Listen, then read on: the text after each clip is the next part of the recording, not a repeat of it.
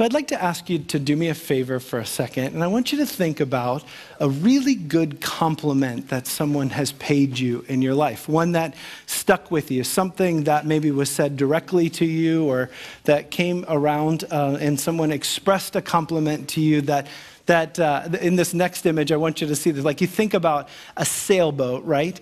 And you think about a really well spoken compliment can be like wind in your sails, right? It can keep you moving forward. So I'm going to ask you to do something with me as we dive back into our relationship series. We've, for, we've been talking about building healthy relationships, and we admit that that's hard to do, uh, but we also agree that we can get better at it, right?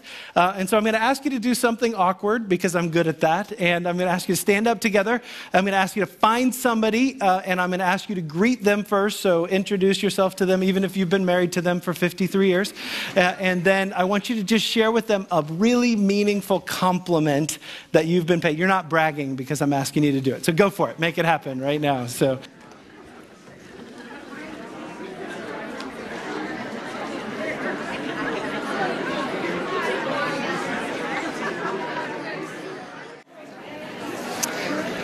All right, thank you. Thank you for doing that. It was fun. It was fun after the first service. I had several. The first question that I asked individuals after the first service was what was the compliment that someone shared about you? And almost every person I talked to, they teared up when they were talking about a meaningful compliment that had been given to them at another time in their life. I love what Mark Twain says that he says, I could live for a good two months on a good compliment, right?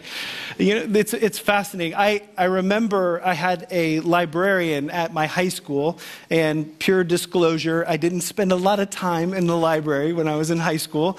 Uh, but when I was graduating from high school, school, the librarian that was there, she handed me a note. And um, this was 25 years ago. And she handed me a note, and I remember uh, opening this up. I'd never spoken with her before, but in the note, she mentioned, she quoted a, a pastor who'd been very influential in my life, Chuck Swindoll.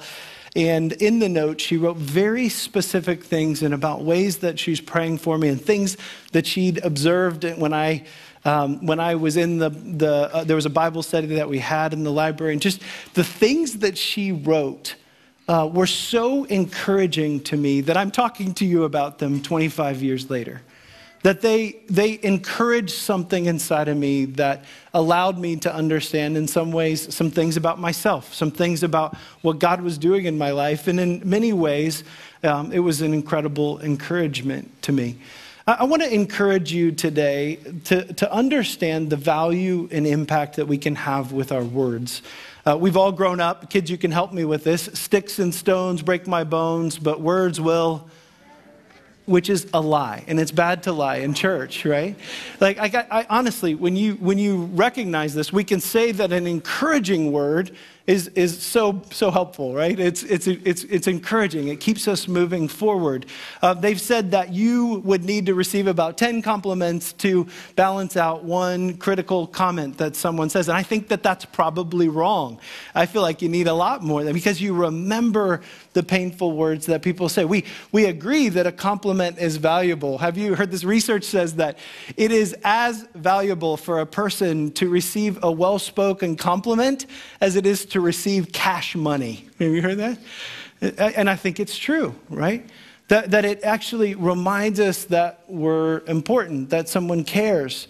But we also recognize when we joke about the sticks and stones that may break your bones, but words can actually hurt me quite deeply. I'll, t- I'll say, I'll take the sticks and stones because that heals but, but the words that people can communicate, the words that you and I can communicate, can have a huge impact. In fact, kids, I'm so glad that you're joining us today because it's not just your parents' words that have an impact on you, but it's your words, some of them very positive. I've had uh, have, have had parents share meaningful things that their kids have said to them at very young ages. And so your words matter. They can also be quite hurtful. So, so words matter. And today, as we study God's word together, I'm just going to remind you of the simple truth that words are the building blocks, the foundation of good relationships. And they also can be the cause of some pretty bad ones. If you have your Bibles, I want to invite you to, to turn them uh, on with me or turn to them, in them, to James chapter 1, verse 26. We'll also have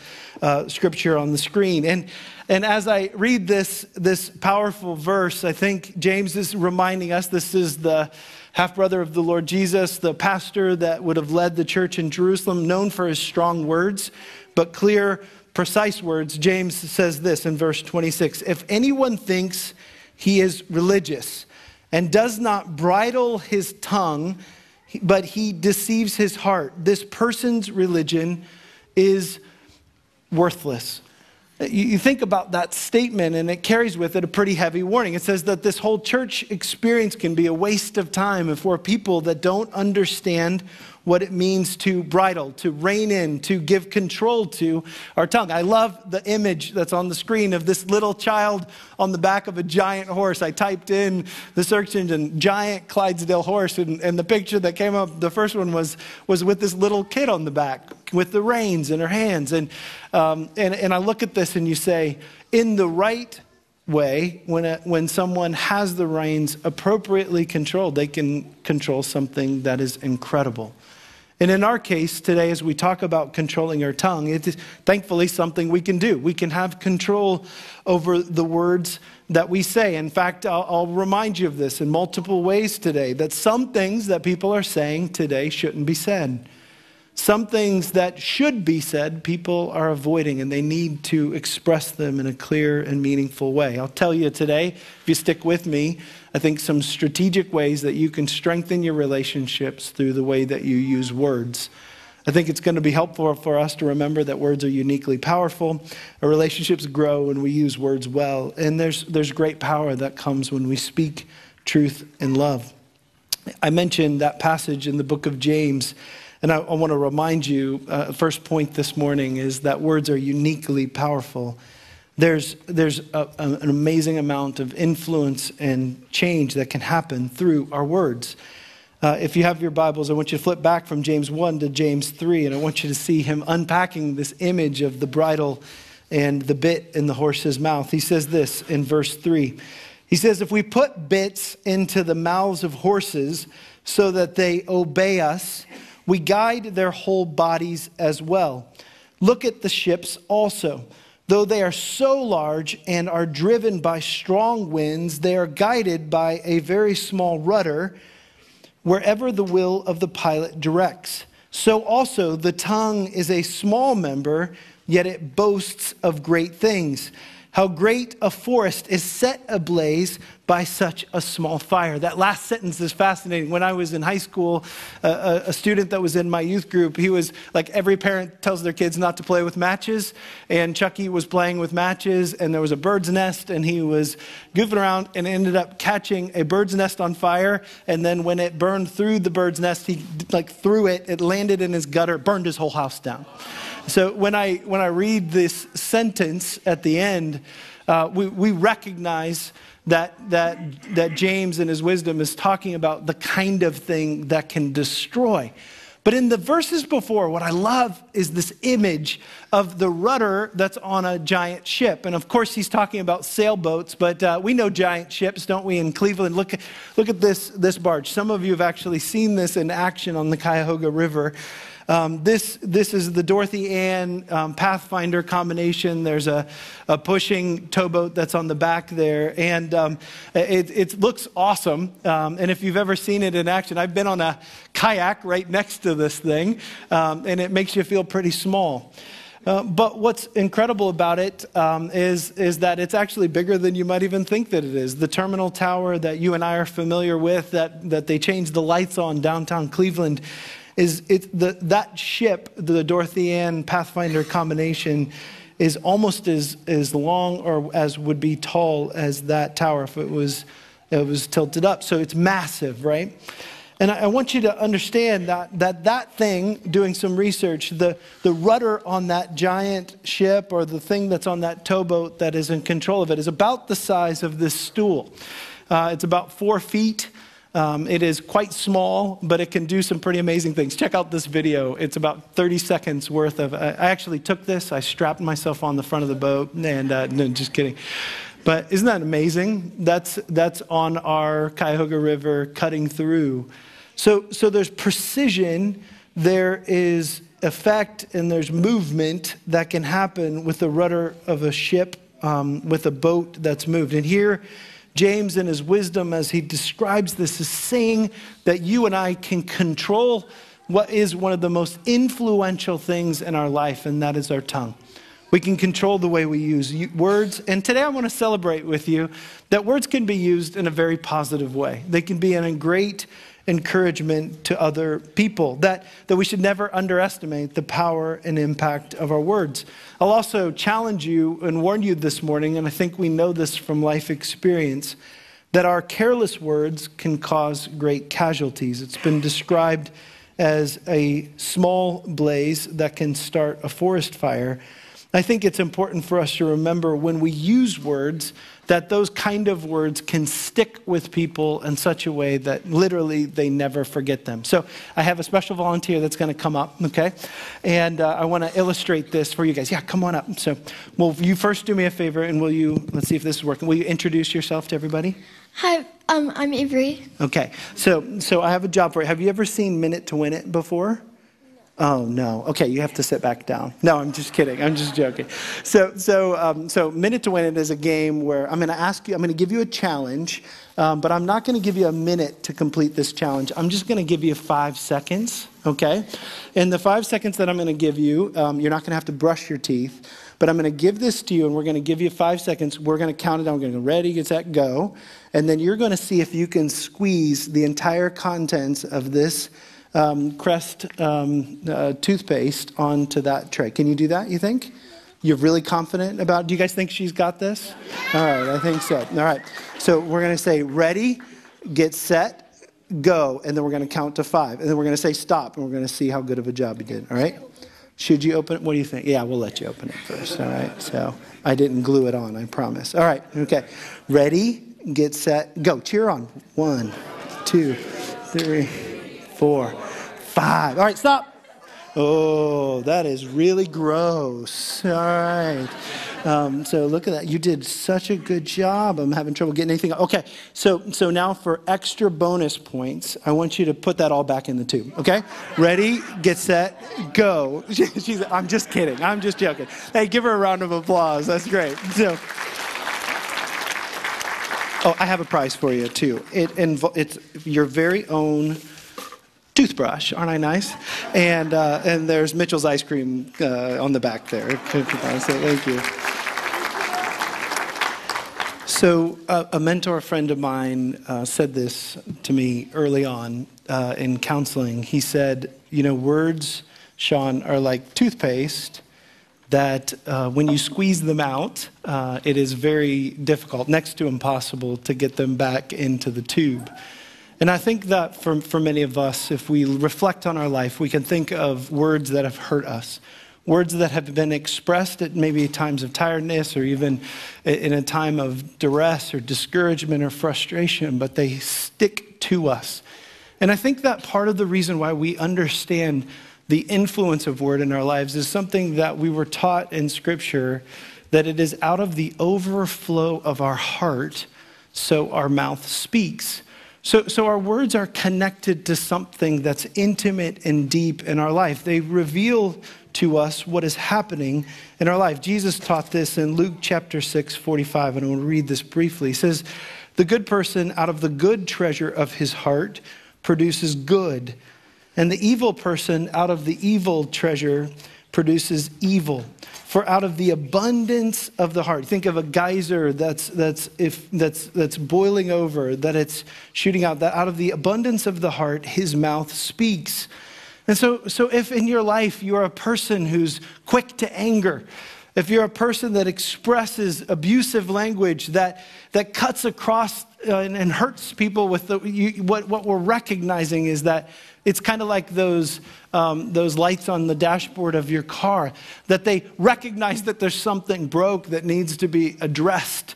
And if you don't address it, it can cause potential harm. In the same way, if you're a person who expresses the good that you know of people, that's quick to be kind and express generosity, I think it's evidence of the fact that you understand what God has done for us, that you understand what it means to have love, what it means to express love the way the Lord taught us to love. And so I want to encourage you, just as we're diving into this, that we recognize out of the overflow of our hearts, so our mouth speaks. What I'm not saying to you this morning is to manipulate people with your words. I'm going to challenge you to express the good that you see in other people. But I think we've all been around the gusher, uh, the person who expresses words that may or may not have anything to do with reality. I, uh, you know, you're wearing a green shirt and they come up and they compliment your purple shirt. They're not even paying attention, right? They're just expressing something. And you understand that at times it can feel manipulative. So, so I want to make sure I'm encouraging you don't express, make sure you don't express something that you don't feel. But I want to encourage you to express the good feelings that you have about other people, and it will help you to grow in your relationships. I think the other person that we want to avoid is the person who expresses things in order to have you return the favor. Uh, that they express it in such a way that they anticipate the boomerang effect to come back and to come back to them. I, I, think that's the last thing we're talking about manipulation. In fact, in Scripture, it talks about the danger of flattery, and um, it's really not about the speaker at that point, it's about expressing truth. I think that it's important for us to recognize that words are uniquely impactful. I also want to encourage you to remember that our relationships grow when we use words well. I think that's why we're talking about this in the midst of a relationship series. That expressing the good that we see in other people allows us to encourage them, but it also allows us to establish um, what can be a healthy environment for a relationship to thrive. Uh, I want you to see this in James chapter 1, 19. It says this, and I think it's helpful. Know this, my beloved brothers. Let every person be quick to hear slow to speak, and slow to anger. For the anger of man does not produce the righteousness of God. Uh, I think what he's saying here is God gave us two ears and one mouth, right? His expectation for us is to be people who are quick to listen, that, that care about uh, other people enough to listen. And that's an essential part of a meaningful relationship. It's, it's a placing value on the words of other people. And when I've said this uh, in this context, as we talk about growing in our capacity to get better at relationships, we've admitted relationships are hard. We've also admitted that, that it's something that we need to invest in. And, and it's been described well that conversations and communication is something we can grow in our skill of. And it's a little bit like tennis. If you've played tennis before, um, that can you imagine if you served every time and the person who you're playing with never returned the ball? Uh, it would be awkward, right? Uh, you might win, but you're also going to lose because it's no fun. And uh, I, I love this fact about the Lord Jesus that some 300 times in Scripture, Lord Jesus is recorded asking questions of people. And I think for, for some of us, as we wrestle with communication, we wrestle with the ability to, to deepen our relationships, one of the ways we can follow the lead of Jesus is to be good at asking questions. Help me to understand. Uh, I'm observing something good in someone, and I'm asking them to share with me how that became a part of their life. Uh, Jesus' questions were intentional. They also expected and anticipated a response from the person he asked them to or people he asked them to. And so when we talk about building better conversational skills, some of it is that we keep them rolling. For some of you, you've been married for a long, long time and you've, you've said things like, we've run out of things to talk about. And I think you're just missing out on the opportunity to explore new territory in your relationship, get to know your spouse or your friend in a better, different, meaningful way. I think it's helpful what Sarah Grand says about how we communicate value in relationships. She says this She says, Our opinion of people depends less upon what we see in them than upon what they make us see in ourselves. In other words, we communicate warmth to other people when we listen to them, when we recognize um, carefully and cautiously truth about them, and then we express it in a manner that's helpful. Uh, the opposite of that is when we use words as a weapon, when we tear down, when we destroy, we recognize that it's quite dangerous. So we can either push relationships away or we can express them in such a way that helps them to grow. I think it's helpful for us to consider this as a tool for us to build relationships is to speak all the good that you recognize in other people. Dare to talk about your affection. I have a good friend at Hope Church that does that. He, uh, he did it this morning before the church service. He pulled me aside and he said, Hey, man, I love you. Um, and I, I care about you. And he shared some things that were meaningful. And you guys like, that sounds awkward.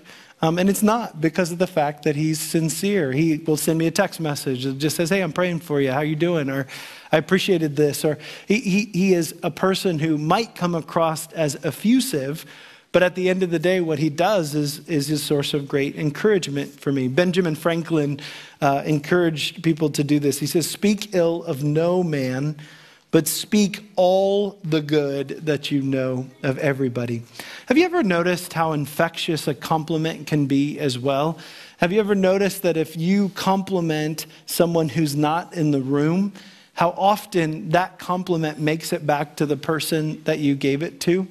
I think it's because we recognize how important those things are. So if I am talking to someone's spouse and I say, you know, your wife, she's amazing. I've noticed that she can do this, this, and this in a way that no one else can. He is encouraged, but also when it gets back to her, she's extra encouraged, right? There's something to be said about expressing authentically the things that you see about other people. And really, compliments are just appropriately acknowledging the good in other people. I think we can get better at it. I think we can say the nice things that we see about one another in such a way that it maintains the third point this morning, and that is speaking truth and love helps relationships thrive. Uh, we learn the value in the book of Ephesians 4 of speaking truth, um, but we also recognize the value of it being spoken in love. It says this in Ephesians 4:15. It says, "Rather speaking the truth in love." We are to grow up in every way into Him who is the head, into Christ Jesus. I think truth and love is one of the most powerful conversation, um, combinations that we could possibly experience in our life. If we're transparent with ourselves or honest with ourselves, more than likely we are better at one of the two than the other. Uh, some of you express kindness, and at times you may miss out on the ability to articulate clear truth in your life. For others, we may be a little bit heavier on the truth giving uh, and we need to learn how to do it in love. I think that's an essential thing for us to understand. I also think it's helpful to work on communicating in the same language. Um, have you ever had to try to have a meaningful conversation with someone and you do not share the same language at all? You find yourself drawing things and expressing things in complicated ways. You're trying your best to communicate an idea. And here's what I've observed in relationships. We're, we're going to wrap up here in a few minutes, but I want to share with you an observation that's been very helpful for me. So, Dr. Gary Chapman wrote a book called The Five Love Languages. And uh, I laughed after the first service. Somebody said, I noticed that one of the five love, love languages was missed. Your slide was wrong. We missed the the love language of chocolate. I thought that was pretty funny. but uh, but um, Dr. Gary Chapman, through observation, he's a Christian counselor, um, he's, a, he's a very gifted man. He's just observed a pattern, and I just want to put this as a pattern. And the first pattern that I want to help you with and encourage you in is that it's pretty helpful to actually understand what your love language is. And so, as I express these, some of you are like, "What is he talking about?" Well, I'll try to help explain this. So, so what, uh, what Dr. Chapman has observed is that for, for each of us, it is natural for us to have a primary and maybe a secondary language that when somebody does this to us, it just feels really good to us. It means that they get us, that they encourage us. He talks about a tank that feels like is being filled up, and when it's not filled up, it's like trying to live your life on fumes. It just doesn't work very well. And so, so what's neat about it is that I've interacted with lots of people in my life and in pastoral ministry, and I've found that, that people have different, there's no right or wrong. So when we talk about the gifts one, it doesn't mean you need to feel guilty if your love language is gifts. It's just a different way to think about it. So let me unpack these with you for a second. So the first one on his list is words of affirmation.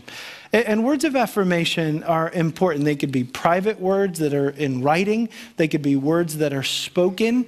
But, but a person who has the native love language of words of affirmation is a person that really places a high value in words. Uh, now, my, my parents, I'm going to use them as an illustration. I did in the first service, um, and I don't think they're offended, so I think we'll get through this. So, my mom is a words of affirmation person. Um, what she loves to do is she loves to give cards, she loves to write cards, and this is native love language for her. She'll write a long thing. The funny thing about it is she'll give them to my dad, whose love language is another one of these, and he'll read it most of the time, and then he'll look on the back and see how much she spent on the card. You know? Now, now I can tell you that, that I'm guessing that my mom has every written word that wasn't like a grocery list that my dad's ever written because it means something to her. I gave her a gift recently on the, on the mug that I gave her. It said, You are loved.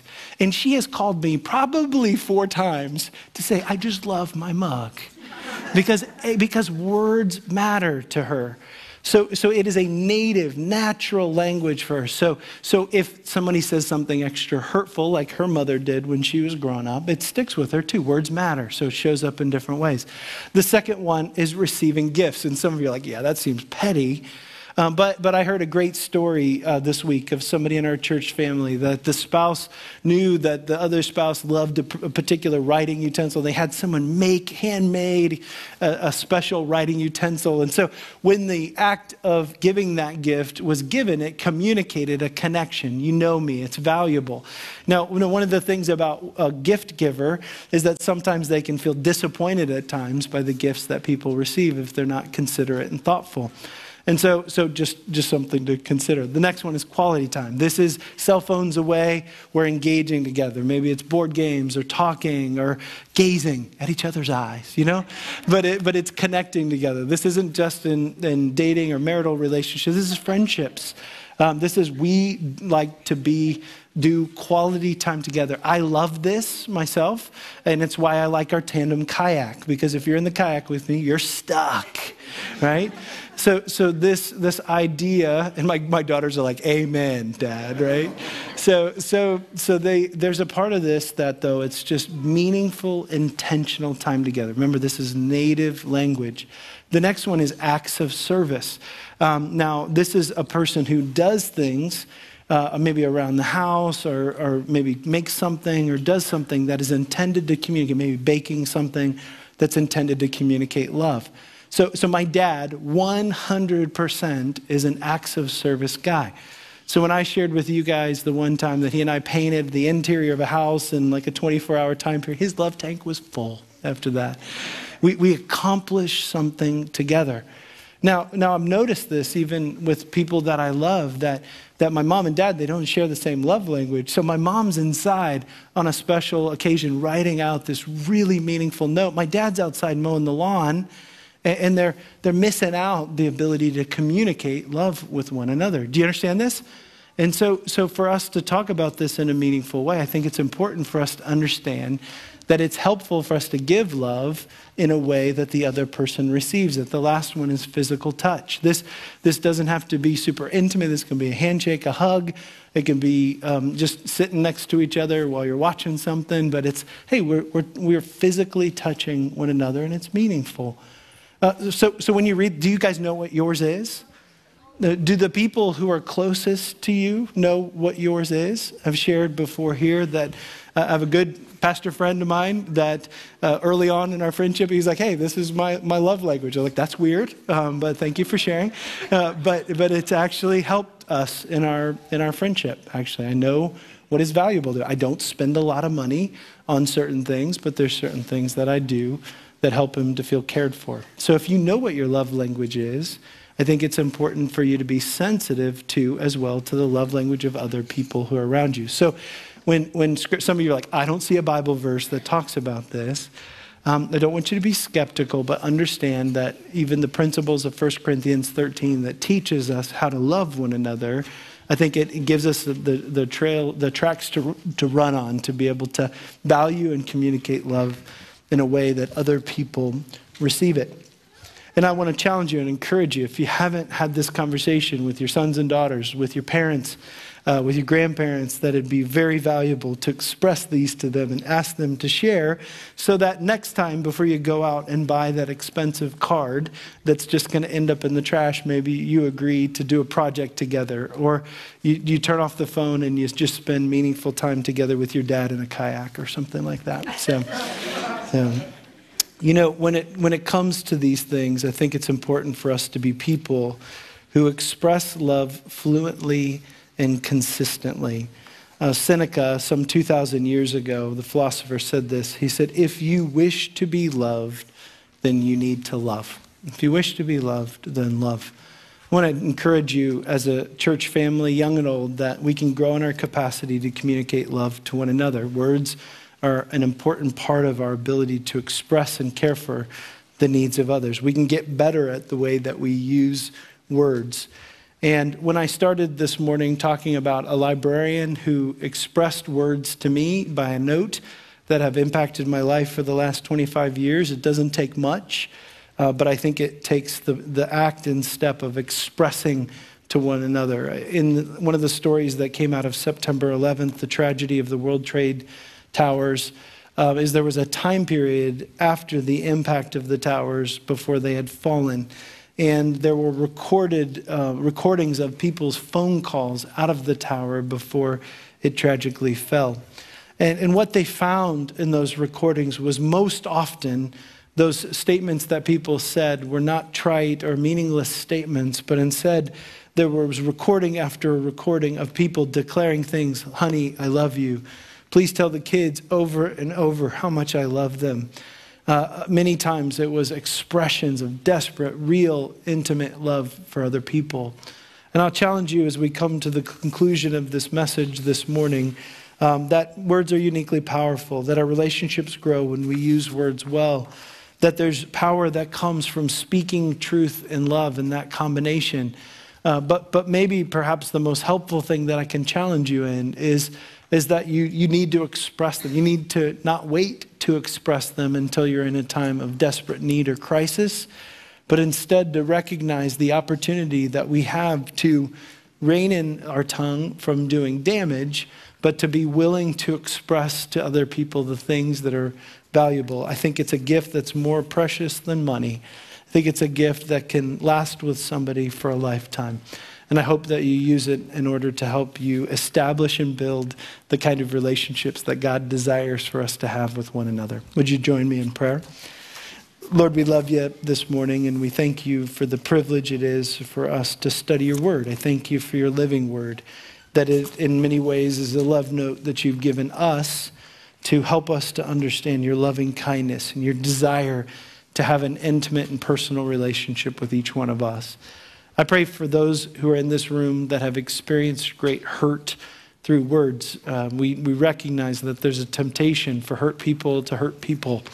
And I pray that you would stop that pattern for those who've suffered through that and allow them to understand. Like my friend this morning was thinking about his story that, that he was, he's a person who's learned the value of words not through good experiences, but in many ways through bad ones. Would you teach us how to do that? I pray for every person here that we would grow in our capacity to listen, to express, and to understand and receive um, the language of truth that helps us to understand how we love one another. We need you. We thank you and praise you for this morning, and we thank you for your word that promises us that it will not return void. And all God's people said, Amen.